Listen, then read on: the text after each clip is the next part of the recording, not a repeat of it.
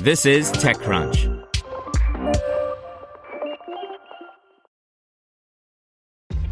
This episode is brought to you by ShipStation.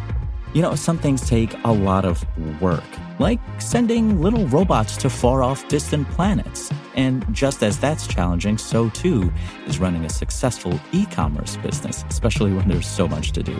So I want to introduce you all to ShipStation. Now, I love using ShipStation because of its easy to use dashboard, which makes managing orders and printing labels a breeze and super smooth. Oh, and the customer service is just out of this world. It's exactly what you need to help grow your business. Sign up for your free 60-day trial at shipstation.com slash technews. That's shipstation.com slash technews. Presented by Raytheon Technologies. Our nearly 200,000 engineers, researchers, and people with purpose are building the future today. We're pushing the limits of known science to go deeper into space, advance aviation, and build smarter defense systems that protect all of us here at home. That's the future of aerospace and defense. Learn more at rtx.com. Positive vaccine news punishes pandemic boosted companies like Zoom, Peloton, Etsy. By Alex Wilhelm. Stock markets worldwide are soaring on news that a vaccine candidate is 90% effective at preventing COVID 19 and could start coming to market in a matter of months. This is upending the stock market, sending future shares shooting higher in pre market trading.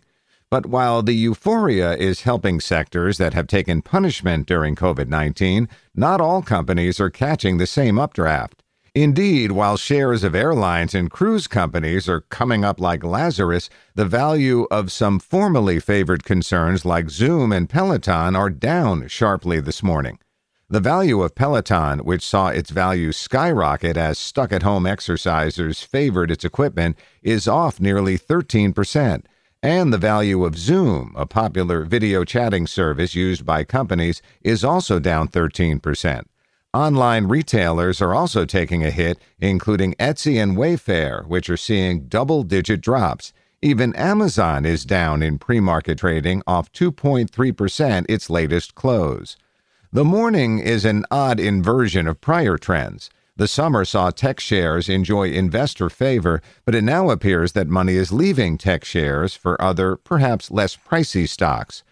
While it's too soon to know, it could be that software stocks, the SaaS cloud bucket TechCrunch pays close attention to, are about to see their multiples clipped as investors move their cash to a now widened set of growth investments. If that happens, the technology industry would have to adapt to less exuberant valuations for its public companies. Any such move would impact startups, especially those in the later stages that see their valuations track the public market somewhat.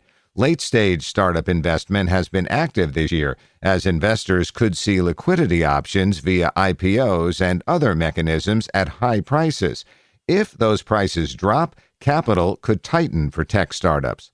Of course, it's early. Things can and may change. Investors could be trading too aggressively on what really is news that will take months to impact real economic activity. Today, however, feels like a new chapter in the 2020 market story. Want to learn how you can make smarter decisions with your money? Well, I've got the podcast for you. I'm Sean Pyles, and I host NerdWallet's Smart Money Podcast. Our show features our team of nerds, personal finance experts in credit cards, banking, investing, and more.